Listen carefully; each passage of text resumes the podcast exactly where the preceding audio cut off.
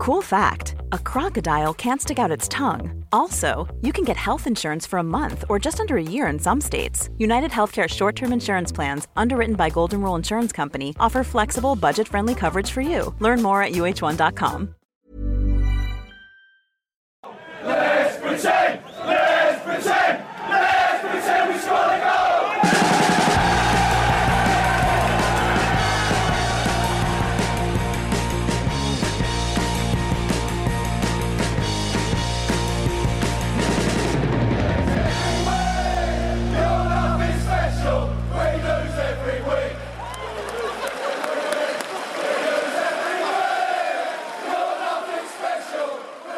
Sportbladets Premier League-podd, välkomna ska ni vara denna soliga tisdag, ja, soligt i Stockholm i alla fall. Hur har ni det i London, Frida?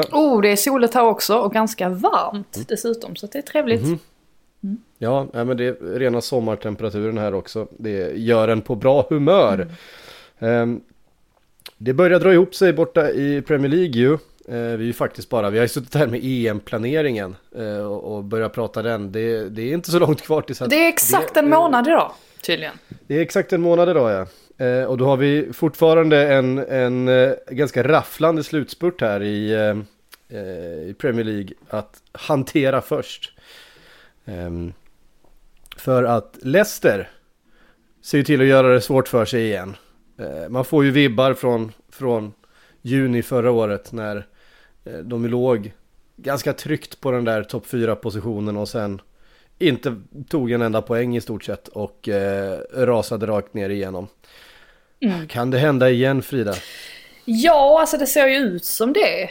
Nu fick de ju ett bakslag här i och med att Johnny Evans utgick skadad och Rodgers själv beskriver ju honom som själva hjärnan i mittlåset, och han har ju varit viktig både framåt och bakåt i planen, och det syntes ju för att det var ju enormt många försvarsmisstag egentligen som Leicester visade upp här, och man har ju sett lite tendens av det tidigare matcher också, just det här med att det är ganska enkelt för motståndarna att springa in bakom dem, men då har de kanske ändå haft Evans där som en sista utpost. Nu inledde ju exempelvis Castagne med en felpass som ledde till en kontring, och Saint-Maximin var ju jättenära att dra in 1-0 redan där. Det var en bra räddning från Schmeichel. Och sen så Willocks mål är ett misstag från Syunsu, och sen är det ju Fofana som inte kan matcha Paul Dummett i luftrummet på en hörna, och Castagne står från usel hemåtpassen som Callum Wilson plockar upp, och det fjärde målet är också avvaktande försvarsspel, och sen så är det klart att de gör de här fina målen i andra halvlek där med från All Brighton och Ianacho, men då var det ju redan för sent, så det går ju inte att komma ifrån att Leicester skakar ganska rejält nu. Och de har ju tur att West Ham åkte på en förlust, för annars hade man ju nästan börjat tro att att det hade ju sett ut som att de skulle börja tappa liksom de gjorde då förra säsongen. Sen är det ju en riktigt bra prestation från Newcastles sida, det får man ju inte komma ifrån heller. Alltså här ser man ju hur aggressiva och kliniska och skickliga de faktiskt kan vara när alla spelare är friska och hela, och inte minst Saint-Maximin och Callum Wilson. Jag tycker Joe Willock också gör en jättebra match här och ställer till oreda i Leicesters försvar med sina löpningar. Så att de är ju väldigt oförutsägbara, Newcastle. De går ju lite upp och ner, och just nu mest upp, men absolut Leicester, det är någonting som inte riktigt stämmer där just nu. Nej, men det är ju visst att Newcastle gör det bra, men det blir ju övertydligt nästan. Leicester på hemmaplan 0-4 efter 73 spelade minuter. Då är det ju en minuspsyke, och faktum är att de här två målen som de petar in kan ju få betydelse, för att de har ju just nu ett målskillnadsövertag på Liverpool bland annat, som ju är ett av lagen som ligger där bakom. Och det är ju matcherna den här veckan, alltså Leicester mot Manchester United, Liverpool mot Manchester United, kommer ju avgöra rätt mycket. Liverpool just nu då 6 poäng bakom fast med en match mindre spelad, och sen har ju Leicester sitt spelschema som, ska vi se om jag kan få upp det här, nu slutade där, så kommer det här de närmaste veckorna där de ska möta Chelsea gånger 2 och sen Manchester United Ja, gånger två faktiskt också i cupfinaler också. Och ja, det är Manchester United, Chelsea och Spurs de har kvar i sina tre matcher. Och de behöver vinna minst en utav dem. Det är ju fascinerande om de lyckas missa ännu en gång på det här sättet. Alltså sen som Frida var inne på, man blir inte klok på Newcastle. Man blir inte klok på den matchen att liksom 0-4. Det ska ju inte kunna hända. Och det känns som att, alltså, jag vet att man har pratat till exempel om Manchester City, om det här med liksom, nu vet jag kanske inte det gäller något mer med tanke på att de är i en final, men liksom det här med förbanden som att de inte lyckas oavsett vad man gör på något sätt. Leicester verkar ju ha hamnat i någon sorts tidigt stadie av någon sorts förbannelse att hur bra vi än gör det så kommer vi ändå missa Champions League. Om de nu skulle missa det så får man ju den känslan, och med tanke på spelschemat så är det ju inte osannolikt alltså. Det var ju lite så här ändå, alltså på tal om Newcastle. Det var ju lite det här jag hade sett framför mig när man fick höra vilka spelare de hade plockat in i somras. Alltså man tänkte att ja, det finns ju redan ett par bra spelare i Newcastle. Saint-Maximin definitivt den som står ut. Nu kommer Callum Wilson in som är mer en, ja men alltså, klinisk målskytt striker. Det här kan bli ganska bra.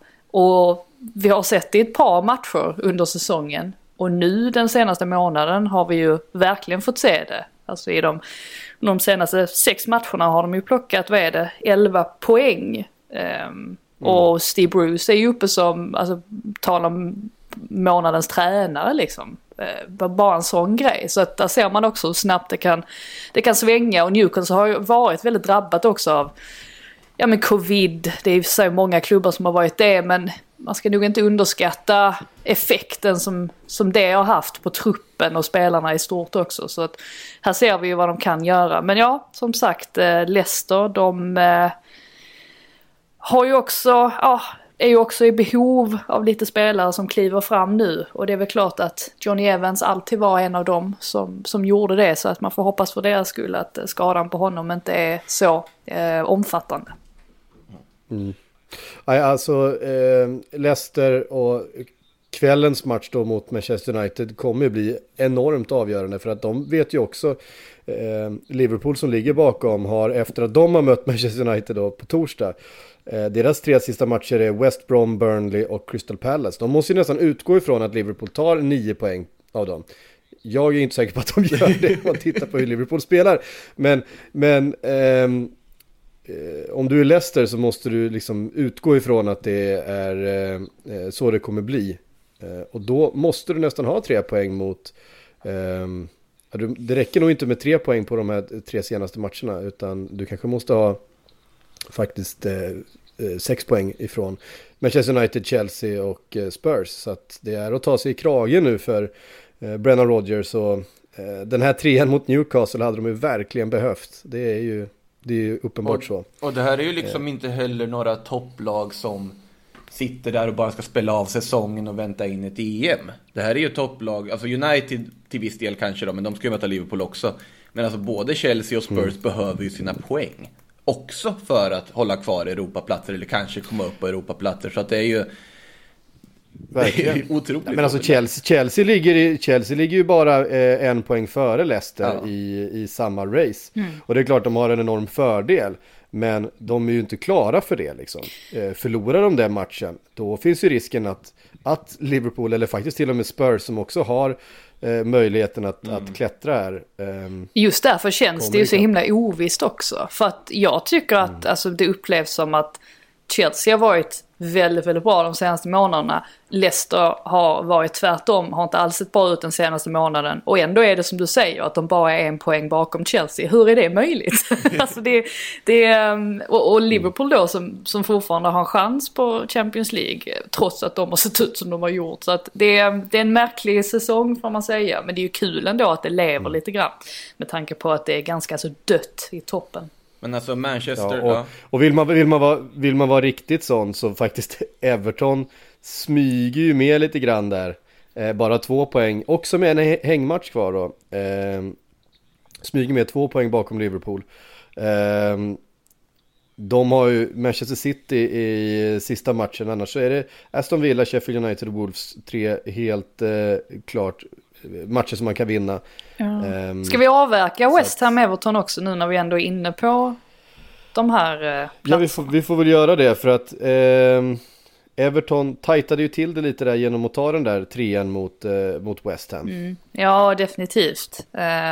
Otroligt viktig trepoängare. Everton har också varit ett sånt där lag som man inte har varit sådär jätteimponerad av på sistone, och särskilt inte när de spelar på Goodison Park, men så fort de kommer utanför sin egen arena så kan de ju visa på vilken fantastisk individuell kvalitet som finns i laget, och det gör man ju där med Godfrey som hittar fram i djupet mot Calvert-Lewin. Ett litet otypiskt Calvert-Lewin-mål ändå.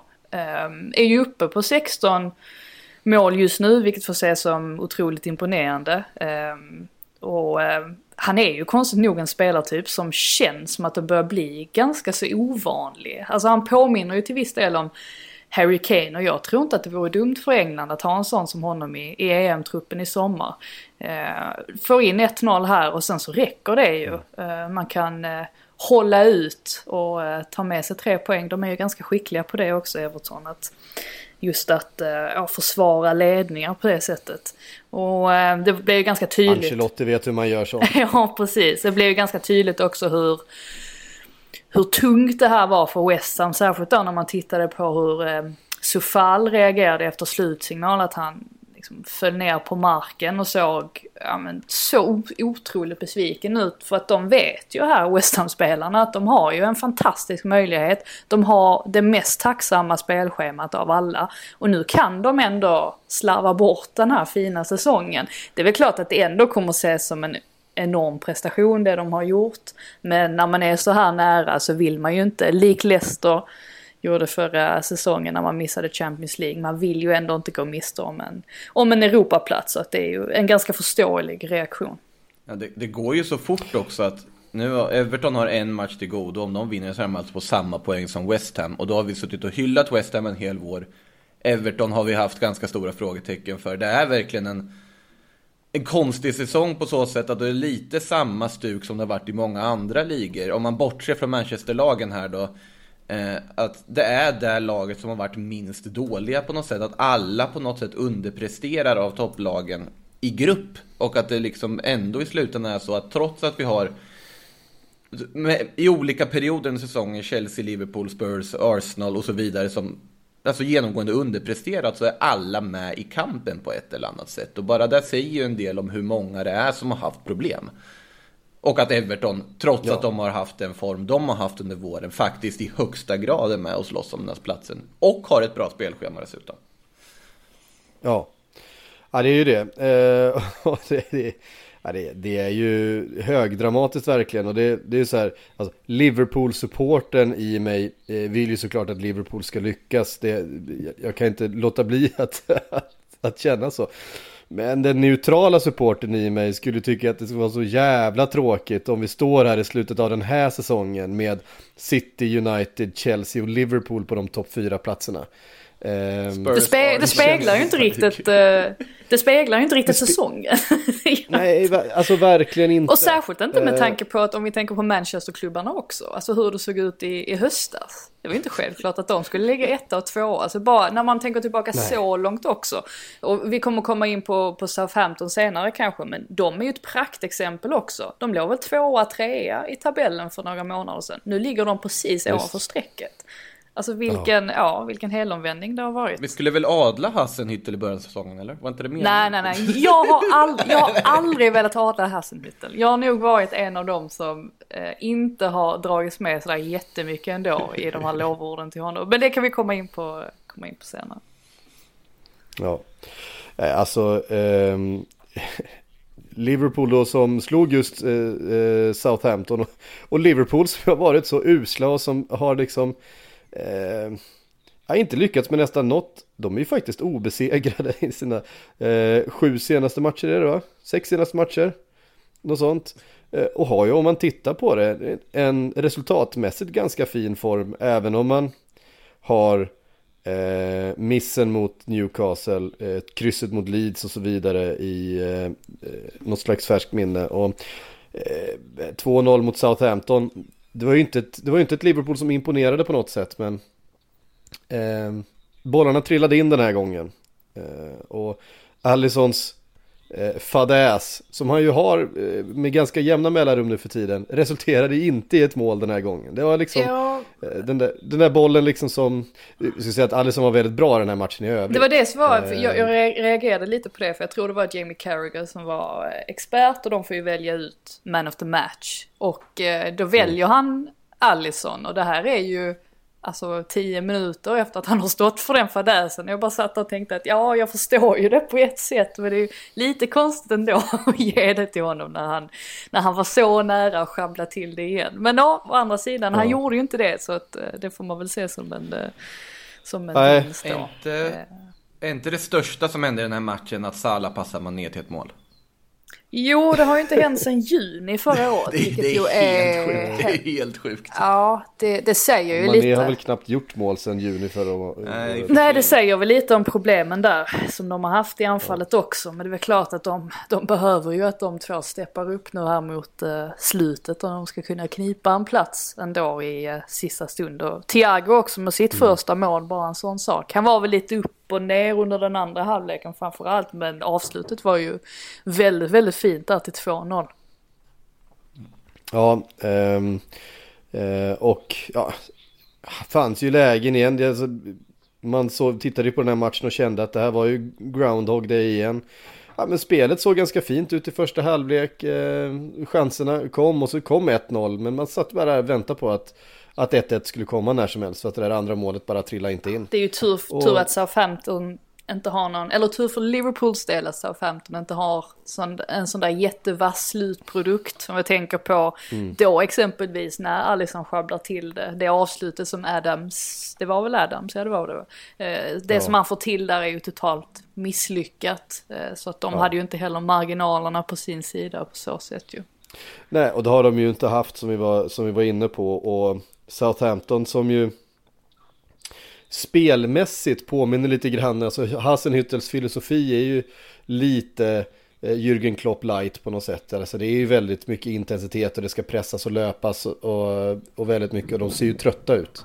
De ser också väldigt trötta ut. Och i slutet på den här matchen så var det många tunga ben på plan alltså. För att Liverpool som ställer upp med Rhys Williams och Nat Phillips i mittförsvaret. Det var ju ett försvar som man kunde attackera, om man säger så. Ja, verkligen springa in bakom där. Det lyckades man ju med. Det är väl där Alisson gör den här fantastiska räddningen också. Det är väl Adams igen, va? Där han gör det springer in bakom ryggen på Rhys Williams.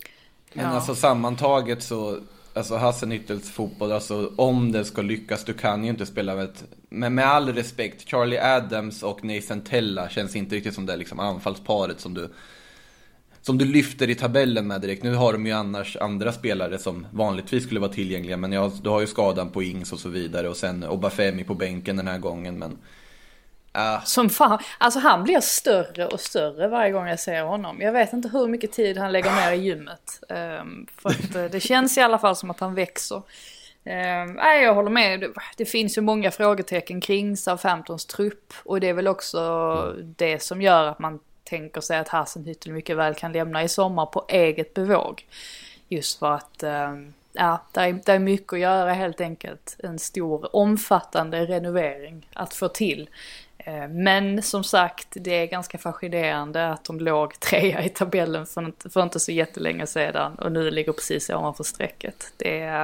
Hans aktier har ju också sjunkit. Han hade säkert varit med i debatten mer kring Tottenham-jobbet om det inte hade varit för den här våren som de har visat upp nu. Och det blir ju så. Det är ju faktiskt bara naturligt, även om jag ändå tror att han kan landa ett annat jobb. Jag tror fortfarande att han är attraktiv för många med tanke på den fotbollen han spelar. Själv tycker jag att han är lite, alltså, så här får man ju inte säga egentligen, det är taskigt, men jag tycker han känns lite konstig. Att han gör vissa uttalanden som liksom, som får en att reagera lite grann. Säger saker som man tänker att det där var kanske inte jättebra att säga, alltså, hur ska spelarna ta emot det? Men som sagt, jag tror fortfarande att hans aktier är relativt höga även om de har sjunkit. Ja. Det Det är som sagt, det är oerhört mycket som står på spel och oerhört mycket som fortfarande kan hända i den här tabellen de närmsta 2 veckorna här. Vi ska avsluta säsongen. Chelsea lyckades i alla fall med vad som verkligen hade kunnat bli en mycket svårare sits för dem i matchen mot Manchester City. 1 poäng eller 0 poäng här, om man hade i allra högsta grad varit indragen i den här kampen, och matchen mot Leicester hade kunnat bli verkligen en kamp om vilket av de 2 lagen som skulle kunna hänga kvar topp 4. Men nu lyckades man vända på den här steken och komma därifrån med alla 3 poängen, och det dels så lever titelracet en liten stund till. Det är väl inte så många som tror att Manchester United ska ha chans att ta ikapp det där, men framförallt så visar ju Chelsea att de är kanske ligans formstarkaste lag just nu. Ja, nej men absolut. Det som är mest intressant här är ju att Guardiola byter ut 9 spelare jämfört med matchen med PSG, samt ändrar system helt. Det var ju nästan en 5-1 3-1 uppställning, vilket City definitivt inte har spelat med ofta den här säsongen. En annan startelva som också stack ut var ju den mot Fulham på Craven Cottage. Då körde man ju också med en 3-backslinje och med både Jesus och Aguero på plats. Men känns ändå fel att benämna detta som ett B-lag. Alltså det är för bra spelare för att kunna kalla sig. Det är ju det. Det är sjukt. Ja. Det är ju det idag. Så jag väljer att kalla det spelare som har spelat lite mindre än andra. Nej, så kan man ju lägga fram det. Och jag menar, Cancelo var ju också på planen nu, och han ser man ju definitivt inte som en B-lagspelare, även om han inte startade mot PSG senast. Så på förhand så trodde man ju, eller man har ju tänkt sig lite grann att den här matchen skulle bli som en sorts träningsmatch inför Champions League-finalen. Men med tanke på att Guardiola bestämde sig för att rotera så pass kraftigt så blev det ju inte alls så. Och det är frågan om Guardiola gjorde det här medvetet. Alltså förutom då att vila spelare som är i behov av vila. De Bruyne sades ha lite tajta lårmuskler och så vidare. Men genom att mönstra den här startelvan i det här systemet så ger man ju inte bort någonting till Tuchel, även om de har ju mötts tidigare i FA-cupen för inte så länge sedan, och det är klart att det bara är för Tuchel att sätta på en repris från någon av Citys tidigare matcher under säsongen för att få klarhet hur exakt de spelar, men det kan nog ligga någonting i det ändå. Alltså det är samt att det nog är viktigt för Guardiola att liksom hålla spelarna hungriga. Nu har de förlorat 2 matcher i rad här mot Chelsea. Man kan ju inte säga att de ska tillåta att det sker ytterligare en gång när det är som allra viktigast. Samtidigt så tycker jag att Chelsea gör det väldigt bra under andra halvlek när de exploaterar ytorna kring Citys straffområde. Mycket tack vare Rhys James som satte fullt blås längs högerkanten. Och de enda negativa aspekterna att ta upp för Chelseas del är ju egentligen skadan på Christensen. Jag trodde faktiskt att han fejkade först, eftersom att skadan kom i ett läge där han gjorde ett misstag. Vi har ju inte sett honom göra misstag lika frekvent, men här missbedömde han ju situationen helt. Men tvingades ju gå ut då och zooma en bra ersättare, men lite klumpigare, lite sämre med fötterna, och hade ju antagligen också lite tur där när han inte fick straff emot sig när han gick upp i ryggen på Sterling mot slutet. En annan sak för Chelseas del är väl att Timo Werner fortsätter att springa offside, framförallt fortsätter att vara som, han är ju som mest klinisk framför målet när målen måste dömas bort, och jag tror det var Ian Wright som sa i BBC-studion efter att han satt och kallade det för ren lathet, men jag tror mer det är kopplat till alltså dels självförtroendet såklart, men också att Werner verkar vara en spelare som de andra måste dirigera ganska mycket. Alltså när jag var på Stamford Bridge så finns det inga spelare som det skriks så mycket på från Tuchel och lagkamrater också som det skriks på Werner, så att man undrar lite. Ja, man undrar egentligen lite alltså vad det är som ligger bakom det, men någonting måste ju ske där. Han måste slipa bort den delen i sitt spel onekligen. Sen går det ju inte komma ifrån att Agüero faktiskt hade kunnat inte punktera den här matchen. Man hade kunnat ge City ett betydligt mer bekvämt utgångsläge inför den andra halvleken. Alltså de engelska kommentatorerna, de blev alltså Det blev knäpptyst i 2 sekunder tror jag. När han drog den straffen rakt i famnen på Mendy. Vad tänkte han med? Ja, men det är lite för kyligt att försöka sig på vid ställning 1-0. Men ligger det inte något i det där som du var inne på där också med att man inte vill avslöja någonting för Chelsea, att det är ett mentalt spel, att Aguero går upp och chippar straff. Om den hade suttit, den liksom moralboosten att City går ut med sitt lag med spelare som inte spelar lika ofta och sen bara chippar in en straff liksom mot Chelsea. Det liksom... Jo, absolut. Och Guardiola sa ju också där på presskonferensen, går den in så sitter alla och säger att han är ett geni. Men sen samtidigt, det står 1-0 i matchen. Man har chansen, han hade chansen där att bli ännu mer odödlig. Alltså då måste man ju vara 100% säker om man ska gå fram och lägga en sån straff. Man kan inte vara 99,9. Alltså det går inte. Jag älskar det.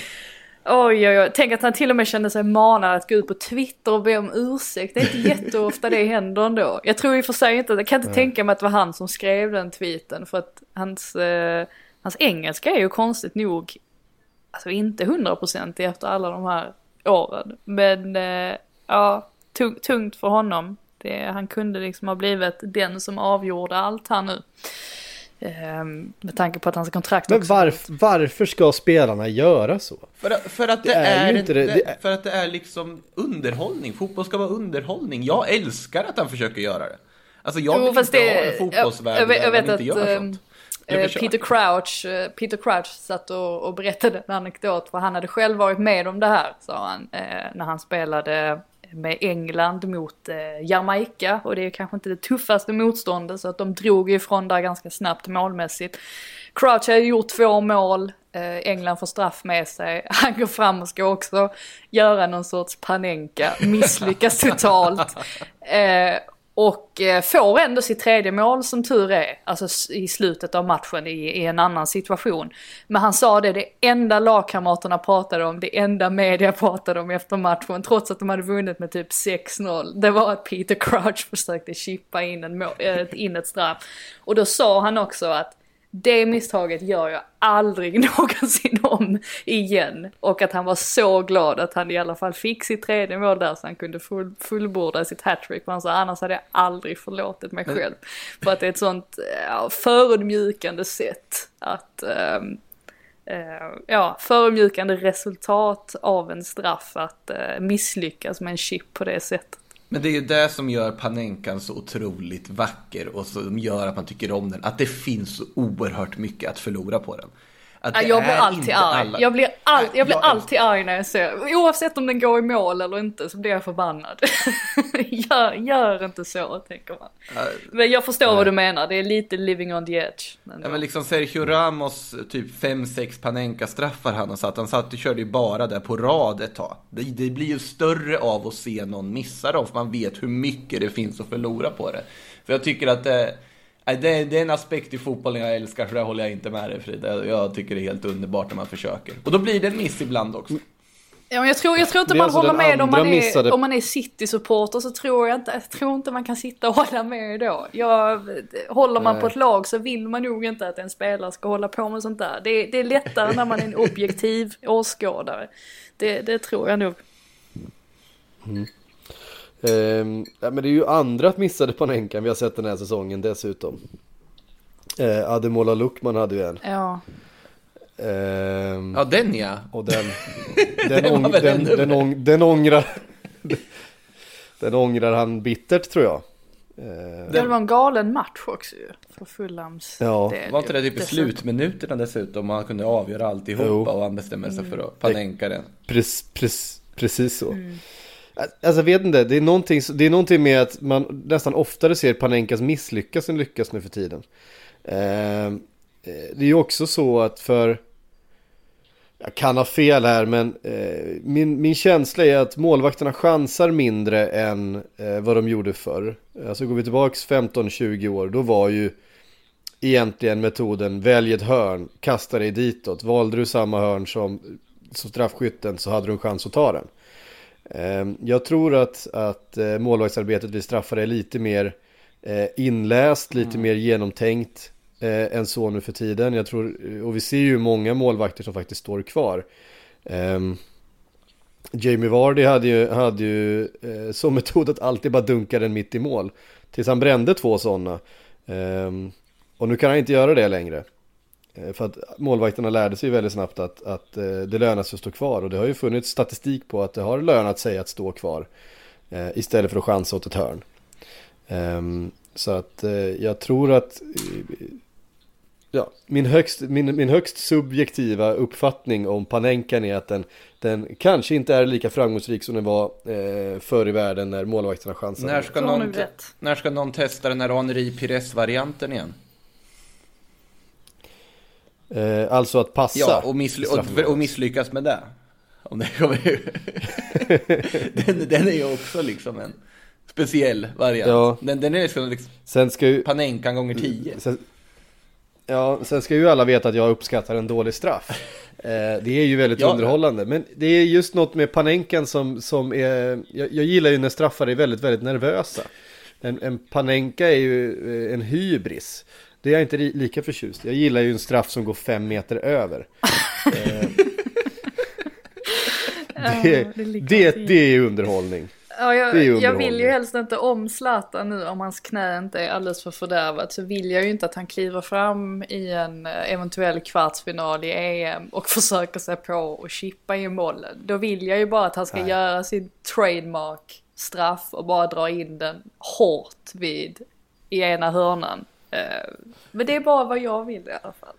Bästa straffmissarna är ju de här när de trippar upp och sen dundrar den över. Det är ju mina favoriter. Alltså för det finns liksom både den här totala nervositeten som försöker dölja med fullkomlig liksom nonchalans och kaxighet som du egentligen inte har, och sen bara tokbränner den efter det. Jag tycker Simone Sassa straffen är något av det vackraste som någonsin slagits till exempel.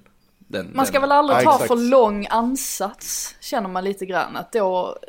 Ja, ibland går det vägen, men det känns som att redan de spelarna som tar en lång ansats, redan där känner jag mig lite osäker på vad som kommer ske. Jag vet inte, en lagom ansats, inget trippande, ingen panenka. Då är jag lugn.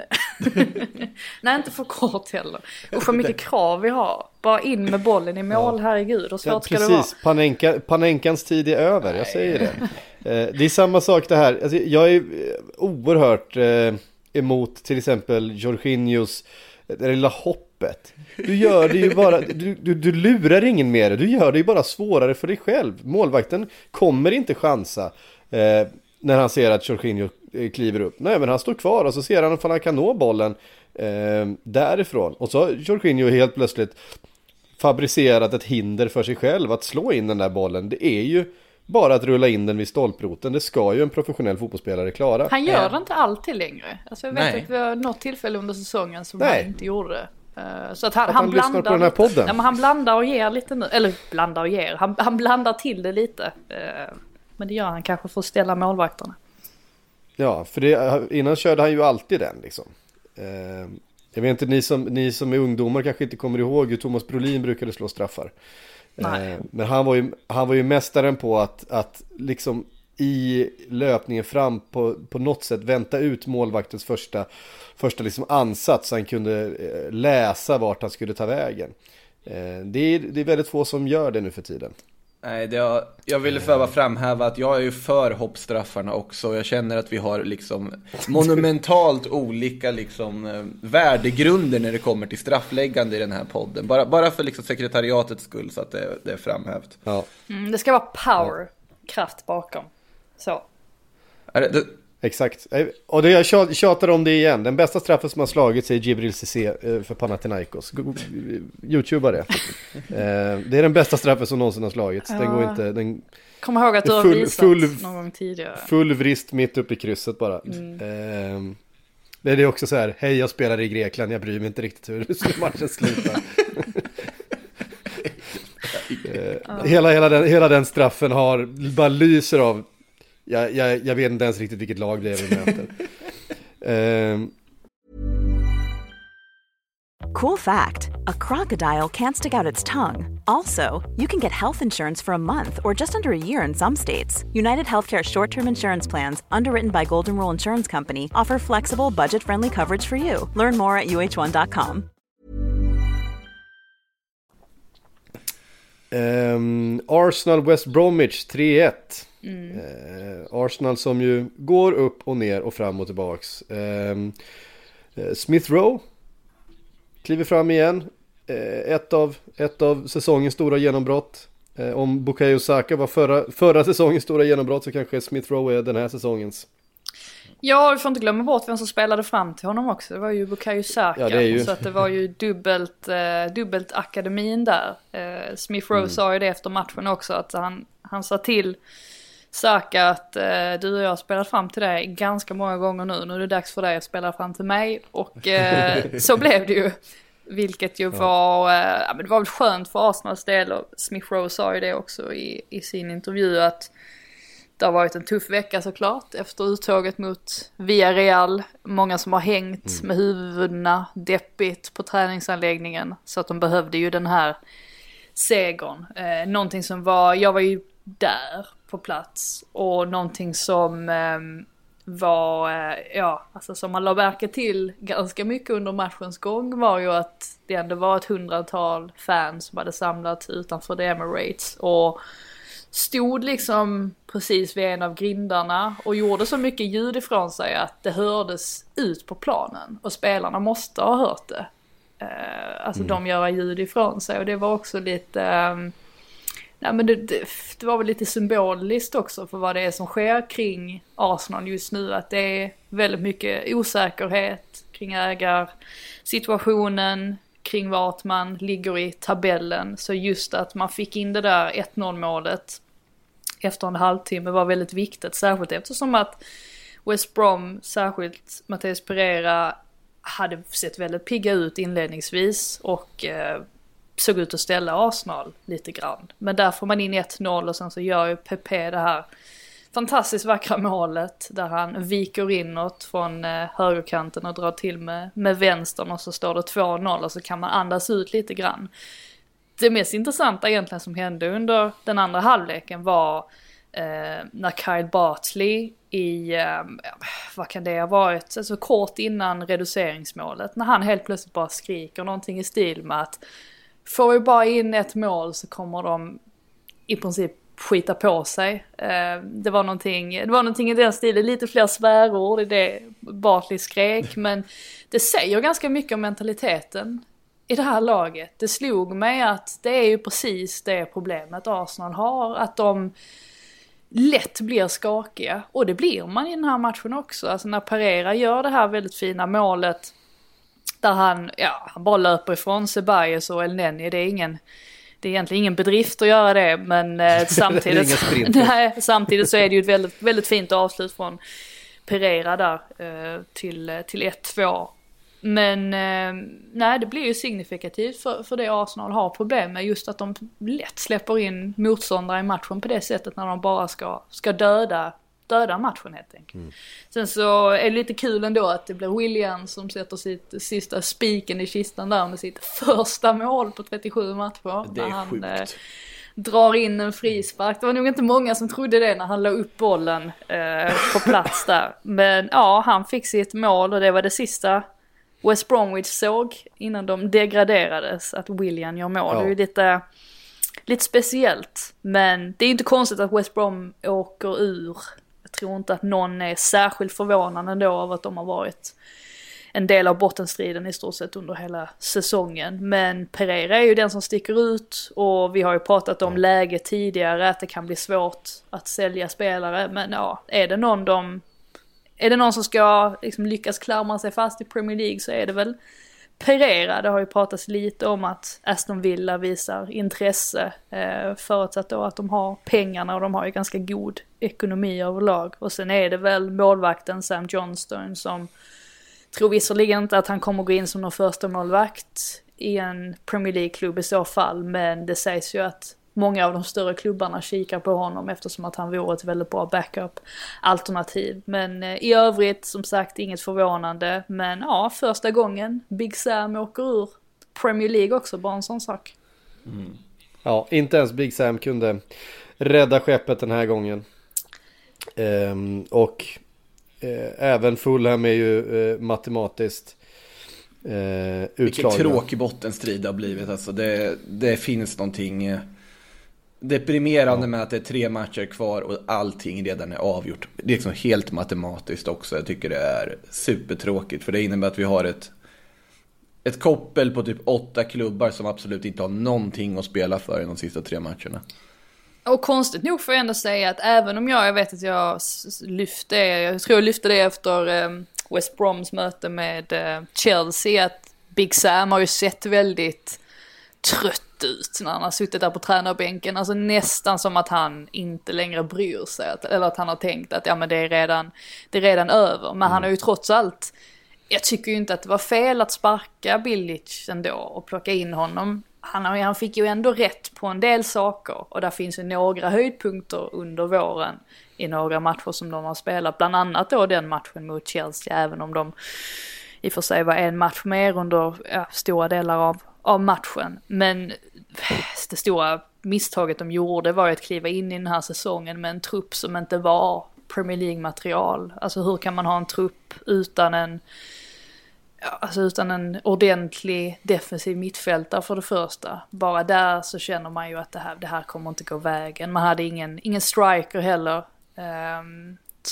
som dög så att säga. Och så la man ju dessutom väldigt mycket pengar på Diagana. Vilket är lite ironiskt om vi tänker tillbaka kring verkligen. Reaktionerna där. Och hur Mark Noble går ut och twittrar. Och sen visade det sig att West Ham får en fantastisk säsong och West Brom går det rakt ut för. Diangana har väl inte levt upp till de förväntningarna han anlände med där. Det är, ibland kanske man ska sitta lugnt i båten, inklusive vi också. Att man vet inte allting och det kan uppenbarligen gå lite hur som helst, sådana där beslut. Det var ju faktiskt Dianganas första framträdande sedan februari i Premier League.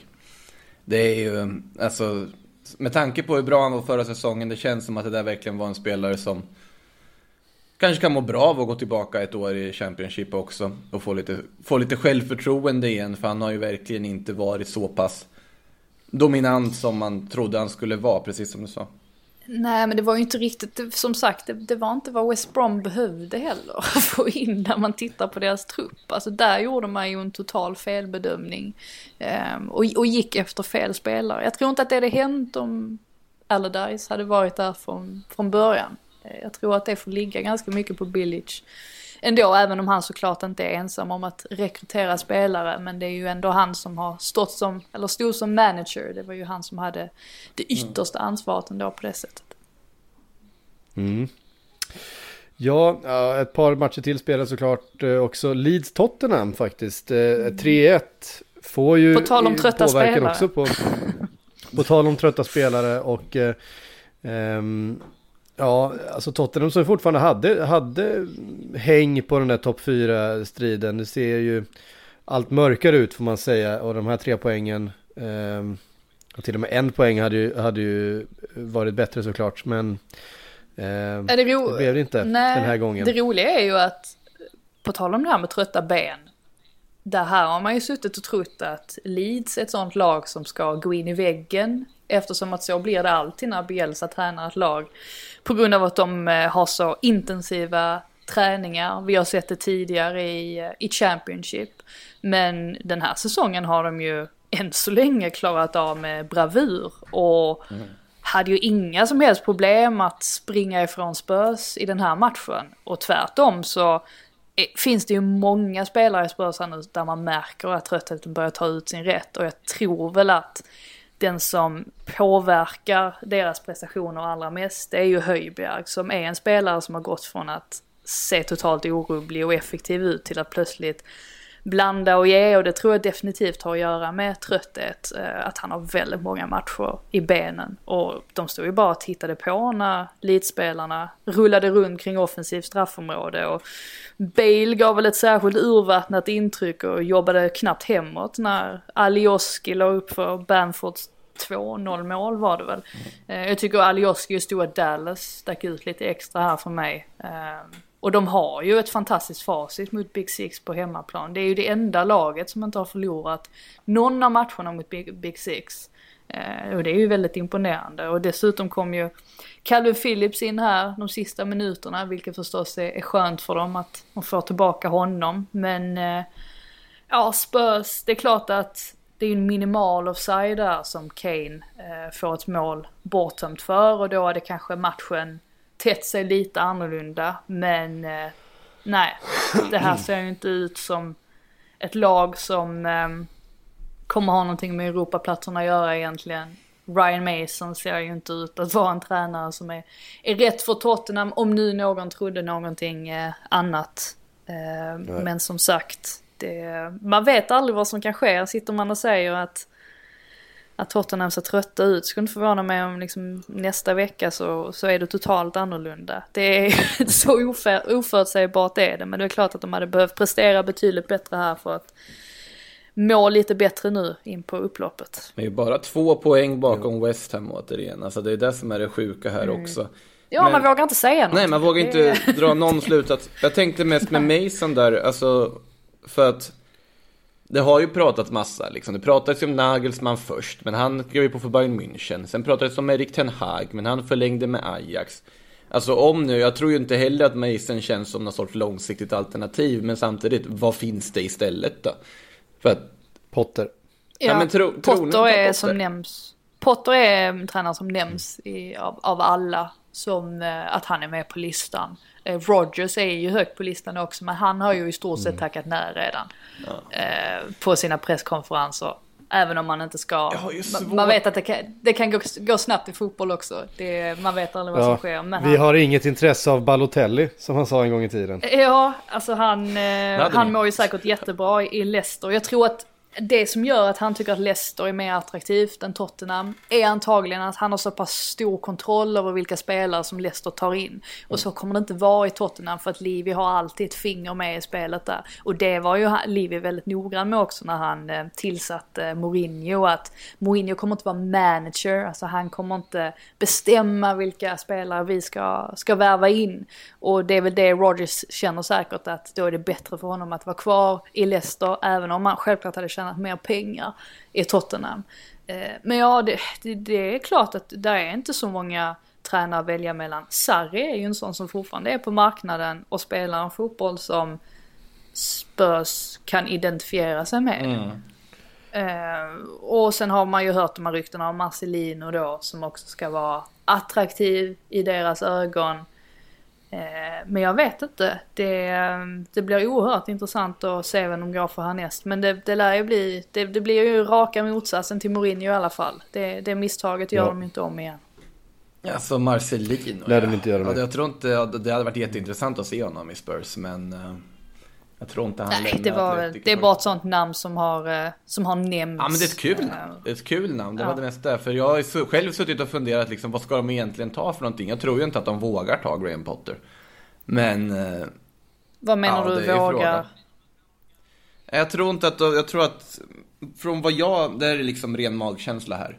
Men alltså på hur man har sett Livi hantera den här tränarfrågan, att han bara plockar Mourinho i det här läget han gör, det tyder på att det ändå är en klubb som vill ha ett namn.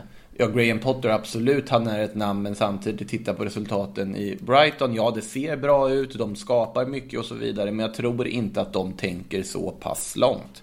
Det är bara känslan jag har, och då tror jag Sarri ligger närmare, för att det är ett namn. Ja, fast jag vet, jag är inte lika säker. Jag tror att Graham Potter jag tror faktiskt han ligger närmare än Sarri just nu. Det ska sägas också att jag har hört att de har varit, att Spurs har varit lite irriterade på att det har pratats om att Nagelsmann tackade nej till Spurs och så vidare. De menar på att de har inte gått ut med någon Alltså de har inte gett något erbjudande till någon tränare än, utan de tar sin tid för att de verkligen vill att det ska bli rätt den här gången. Så det indikerar väl också att man har lärt sig någonting av Mourinho-härvan. Att nu går vi inte på namn, utan nu försöker vi verkligen se till att vi får in en bra tränare. Men ja, det blir väldigt intressant att se vem det blir till slut.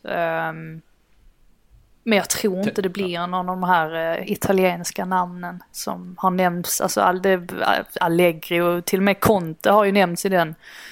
Här var något som jag tror inte det blir någon av dem. Det blir nu någon som någon lite mer uppenbar kanske. Ten Hag hade ju varit perfekt, tycker jag. Alltså Ten Hag hade varit helt perfekt. Men ja. Ja, vi får se. Aston Villa, Manchester United 1-3. Manchester United håller ändå titelstriden vid liv. Behöver ju gå rent då, och Manchester City förlorar sina 3 matcher för att det ska hända. Men matematiskt lever det i alla fall. De är ju helt makalösa egentligen. Men United just nu i halvtid, när Aston Villa ändå var 1-0 upp och United inte fick till sitt spel på det sättet de ville, så satt jag ändå och tänkte att de kommer komma ut i den här andra halvleken och sen kommer de vända på det resultatet. För att det är lite det man förväntar sig av Man United just nu. Och för det gör de ju också. Fernandes som slår in en straff där i 52:a minuten som Dean Smith inte var särskilt nöjd med efter matchen. Jag vet inte om ni såg vad han sa, men han tyckte ju att Pogba kastade sig i situationen med Douglas Luiz. Jag tycker mest att Douglas Luiz är ganska osmart. Alltså han har ju Pogba felvänd. Han behöver inte gå in på det sättet som man gör i straffområdet.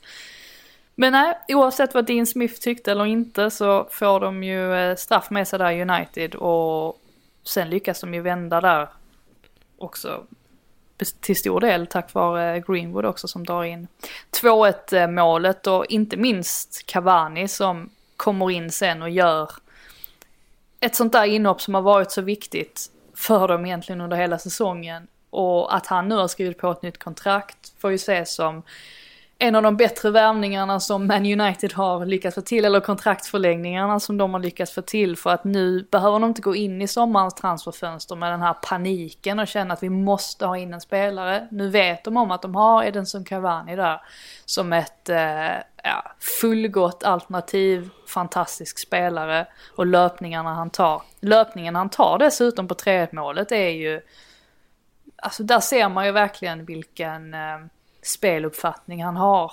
Det är ett fint inlägg från Rashford också. Och så dödar han matchen där. Han har varit otroligt viktig. Men United fortsätter att flexa musklerna här. Onekligen. Mm. Verkligen. Jag slänger in bara som jag kommer att tänka på, som jag såg i flödet här, Niko Kovac till Spurs också. Nej, det vill jag inte. Nej, det blir nog inte så bra. Det tror jag inte. Jag måste fråga, jag ska vara transparent nog och säga att jag såg faktiskt inte Villa United här, men fick Ollie Watkins ett andra gult kort för filmning i slutet? Ja. Nej, det finns något vackert i det också, måste jag säga. Alltså, det ligger under med 1-3, minut 89, anfallsstjärnan får ett andra gult för filmning efter att man då också dessutom varit besvikna och tyckte det var en filmning på straffen som United fick innan. Det finns någonting poetiskt vackert i det. Mm. Ja, alltså det känns ju som, alltså Manchester United har ju haft en form där de har liksom känts liksom hänsynslösa, och då går ju såna här saker med den när man är det laget. Det Bruno Fernandes, Mason Greenwood, Edinson Cavani, de levererar just nu. Och även om de inte är inblandade i topp 4-striden, är ju helt matematiskt färdiga, så är de ju i allra högsta grad inblandade den här veckan. Först matchen mot Leicester och sen matchen mot Liverpool. Men jag undrar ju lite grann med United-supporternas ögon där, om de inte såklart hellre hade sett Leicester än Liverpool i topp 4 till nästa säsong. Men kanske kommer det där ändå lilla hoppet om det blir ju, om ligan gör att var ju bara avbrytare hela tiden. Nej, men jag tänkte bara, det blir ju väldigt intressant att se just hur de roterar, för att Solskjaer har ju inte velat rotera särskilt mycket under säsongen, och de gångerna han har gjort det så har det ju faktiskt misslyckats rätt ofta. Och där kan man ju ställa sig frågan, vad beror det på? Ja, men Telles, alltså han har ju inte varit, han har ju varit mil ifrån Shaw och Shaws form den här säsongen exempelvis, och har inte riktigt lyckats där, så att det ska bli väldigt intressant att se vilka spelare som Solskjaer väljer, och det är väl egentligen ett problem de måste få rätt på också till nästa säsong, att de måste få till en lite större bredd på truppen och ha spelare som de kan lita på kan komma in och vikariera, för att det blir lite för stor arbetsbörda ibland på vissa spelare då, inte minst Fernandes som nästan alltid spelar, tycker man, så att det är någonting han behöver fundera på.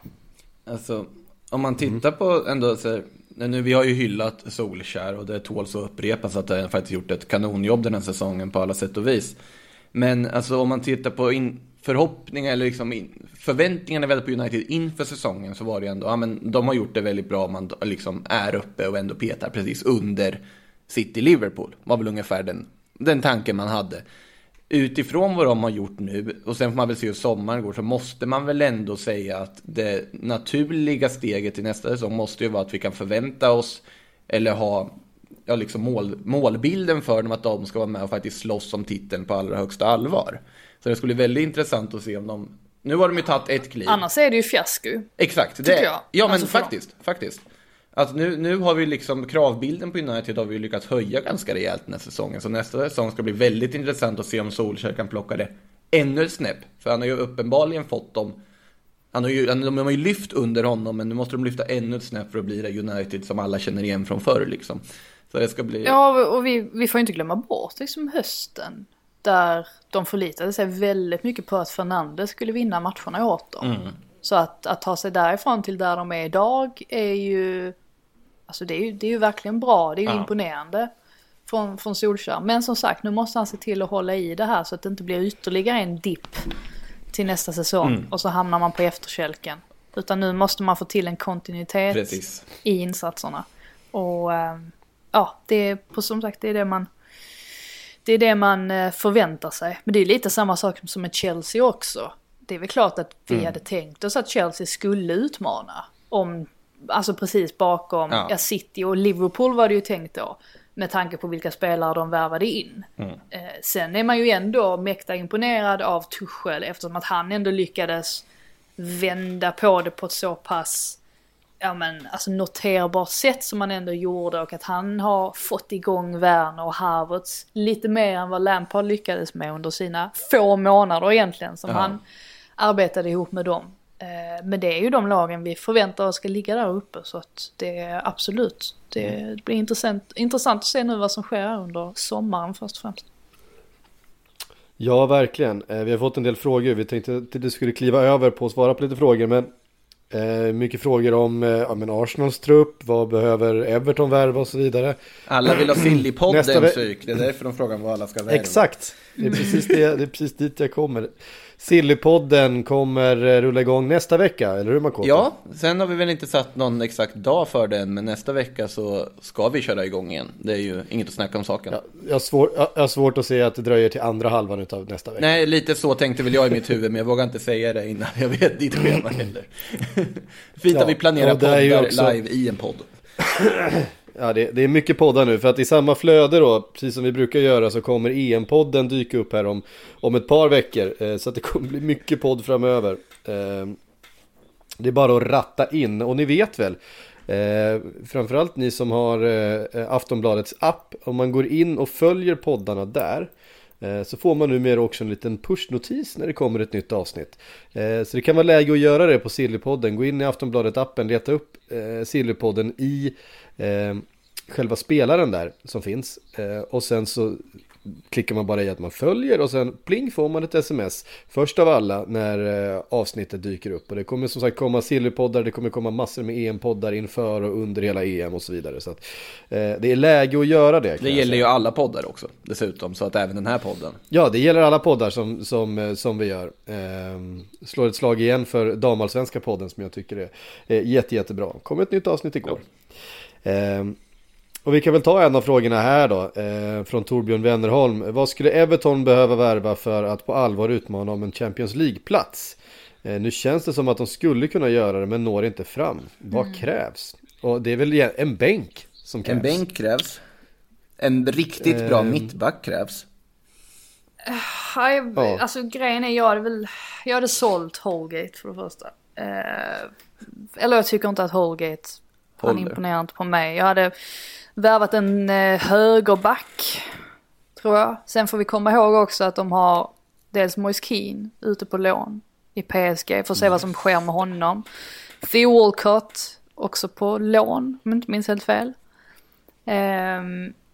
Får se, där kan man ju få in lite pengar eventuellt. Sen är det ju frågan vad har man för ambitioner, alltså vilken typ av spelare kan man få in. Det var ju smarta värvningar de gjorde inför säsongen, alltså ett av de bättre fönsterna av Premier League-klubbar. Verkligen. Men kanske att man behöver få in alltså någon till kreativ spelare möjligtvis också, det kan man ju aldrig få för mycket av egentligen. Så det är klart, alltså lite av varje. Alltså, nu har jag inte... Jag får sätta mig in i det mer eller titta på det närmare. Men bara så här på uppstuds så är det väl det jag tänker mig i alla fall. En grundfråga jag ställer är, kan man gå till ta en CL-plats med Sigurdsson på mittfältet? Alltså han har ju varit jättebra den här säsongen, men det, på något sätt så liksom bryter det mot vad jag ser som CL-kompatibla trupper. Ja, nej men alltså jag känner ju också lite grann att när spelare som Calvert-Lewin och Richarlison och så vidare går sönder, då måste det kanske finnas någonting bättre än Iwobi och Bernard att slänga in. För det blir lite för stort avstånd helt enkelt mellan de bästa och de näst bästa spelarna. Jag tror att det är mycket det som har... Vi har ju sett Everton när de har haft... spelat med sin bästa startelva, så är det ju ett lag som är tillräckligt bra för att finnas med där uppe. Och de är ju gudvars inte så många poäng bakom. Men det som har fattats är ju i vissa av de här matcherna när de haft en hel del skador och det varit tufft matchande. Då har det inte riktigt bänken räckt till helt enkelt. För jag menar spelare som Allan och James Rodriguez som har kommit in ju och dessutom André Gomes och så vidare. Det är ju tillräckligt bra.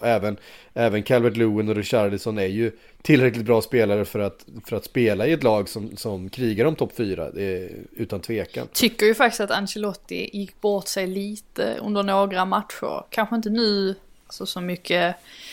Alltså under den senaste tiden, men att han ändå gjorde det under ett antal tillfällen. Sen är det klart att han har väl också försökt lära känna sin trupp och haft alltså många nya spelare och handskas med. Så det kan ju vara en sån grej också att han behöver bara liksom lista ut liksom vilken hans bästa startelva är och faktiskt kunna spela den startelvan också lite oftare. Nu har inte James varit med på sistone exempelvis. Så att, ja.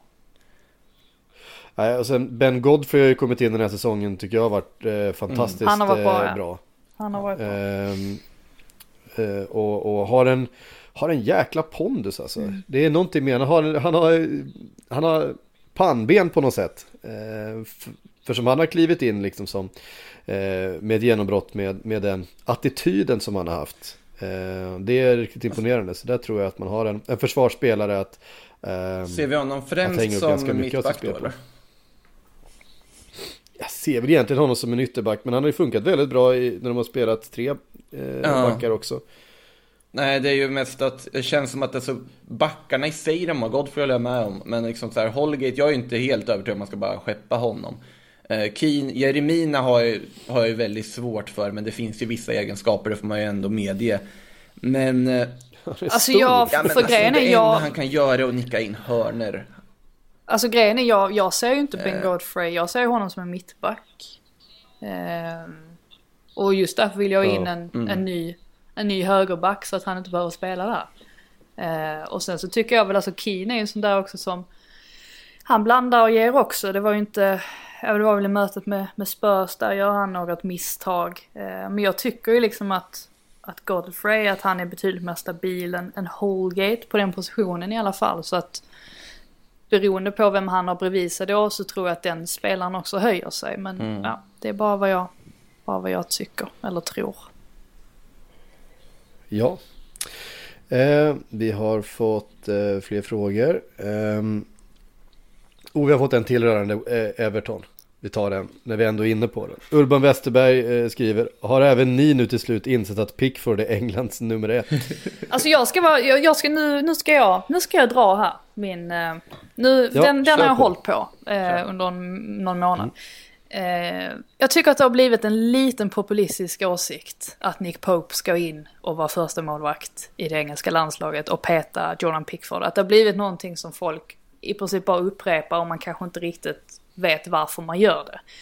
Alltså ser man till den senaste landslagssamlingen där Nick Pope fick chansen eftersom att Pickford var skadad, så tog han inte riktigt den. Alltså dels så mötte ju England motstånd där han inte hade så mycket skott på sig, men de gångerna som man faktiskt hade chansen att visa att ja, men titta här på mig, alltså det är mig du ska satsa på, så gav han alltså inte alls ett stabilt intryck, alltså särskilt inte med fötterna. Alltså egentligen bokstavligt talat så behövde han visa framfötterna här för att, eller under den landslagssamlingen, just eftersom att man inte riktigt vet hur han är alltså med spelet med fötterna, eftersom att han sällan behöver alltså göra den typen av aktioner i Burnley.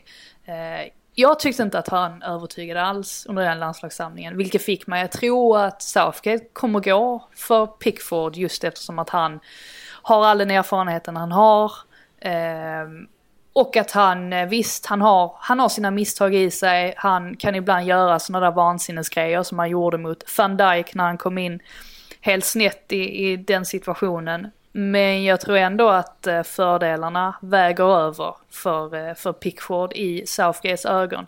Och jag tror också att Nick Pope, han är inte en tillräckligt bra målvakt för att han ska in och peta Pickford i Southgates ögon. Det är vad jag tror i alla fall. Så att, och jag håller med, alltså Pickford kan vara en väldigt bra målvakt. Han måste ju också få bort de här dumma misstagen som han ibland gör.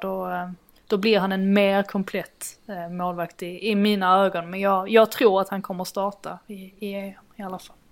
Håller helt med dig där faktiskt, måste jag säga. Att det är en sak att göra liksom bra insatser och så vidare i ligan. Men Pickford har också en liksom landslagsrutin som ingen annan har. För att han har varit med. Och den väger ju ofta väldigt tungt. Den väger jättetyngt. Den väger väldigt tungt i alla fall liksom. Så jag är faktiskt helt inne på ditt spår, att jag tycker inte det är konstigt om Pickford fortsatt få chansen under EM. Nej, så kommer det väl bli. Du tvekar lite där, Sik. Du vill inte släppa igenom en kort målvakt egentligen, jag vet det. Nej. Vi säger inte att Pickford är perfekt, vi säger bara hur vi tror att Southgate kommer att tänka. Precis. Och ska man vara riktigt ärlig, VM för 3 år sedan så var ju Pickford en av Englands bästa spelare, och en väldigt stark anledning till varför de tog sig. Och det väger jättetungt. Ja, det är klart det gör. Ta en fråga till innan vi stänger för idag. Mukremin Kemselebi Celebi. Ja, jag kämpar lite med det namnet. Är det bara jag som övertänker, men är straffet för de engelska lagen lite milt? Poängavdrag eller något trodde man. Juventus riskerar ju att åka ur Serie A. Vad tror ni är anledningen till ett så milt straff? Alltså, anledningen till det milda straffet är ju såklart att de här klubbarna, de 9 som fått mildare straff, bestämde sig för att med svansen mellan benen hoppa ur det här projektet så fort det började storma. Och då är det liksom, ajabaja, nu gör ni inte om det här. Skärp er. Men, alltså men samtidigt så har det ju Juventus, Real Madrid, Barcelona. Det är ju de 3 klubbar som har det allra jobbigaste ekonomiskt, det allra mest desperata. Det är just därför de 3 fortfarande sitter kvar i det här projektet. Sen vad det leder till i slutändan, om de skulle liksom kastas ur ligan och så vidare, det kommer ju inte hjälpa på att hålla kvar dem. Det kommer inte hjälpa intresset för La Liga eller Serie A. För att de här klubbarna drar in så enormt mycket pengar till ligan och enormt mycket intresse. Det är väl lite samma sak i Premier League, att ja, om du ska ge poängavdrag till hela Big Six, liksom den effekten det skulle få. Jag tror snarare att anledningen till att Premier League inte har utfärdat några sanktioner än tror jag att göra med att de inte riktigt vet vad de kan göra i nuläget. Alltså de har ju straffat klubbarna genom att plocka bort ledare från olika positioner i kommittéer. Alltså det sättet de har gått tillväga på för att straffa klubbarna i nuläget. Sen vill ju konkurrenterna som inte var med i den här Super League-debatten, de vill ju att det ska bli hårdare straff, eller att det i alla fall ska bli några konsekvenser för deras handlande. Men jag tror i nuläget att det helt enkelt är ganska svårt att veta vad det här bör leda till för straff. Jag tror att det är där man står just nu, och det är möjligt att det kommer komplikationer för de här klubbarna längre fram i så fall. Ja. Mm. Ja. Där hade ni det. Vet ni vad? Sportbladets Premier League-podd är tillbaka om en vecka igen, och vi ska försöka sammanfatta allt vi kan det som händer framöver. Sillypodden som sagt dyker upp i era flöden under nästa vecka också. EM-podden strax efter det, och sen så bara rullar det på och så kör vi som aldrig förr. Det är bara hänga på. Och som sagt, in i Aftonbladets app och in och följ de poddarna som ni gillar. Nej, vi har ju fler. NHL-podden, Discgolf-podden, NHL-podden. Ja, inte minst. NHL-podden där, just Discgolf-podden kommer kanske inte så mycket nya avsnitt den här absolut närmsta tiden, men NHL-podden, för er som gillar NHL, kör ju hela slutspelet, och sen är det trades och allt möjligt. Ni vet ju Ekeliv och Bjurman blir när det händer grejer där borta. Ni vet hur de blir när det händer grejer. Kommer igång. Ja, de går igång. Herregud, då kommer sån tre timmars avsnitt när Ekeliv har gått igenom alla AHLs mest lovande backar. Det tycker jag. Och då måste man också få det väldigt tidigt i sin telefon. Pling säger det, så vet man att shit, nu kommer det bra grejer från NHL-podden. Och då har man det där. Så in och gör det, så hörs vi snart igen. Tusen tack för att ni har lyssnat.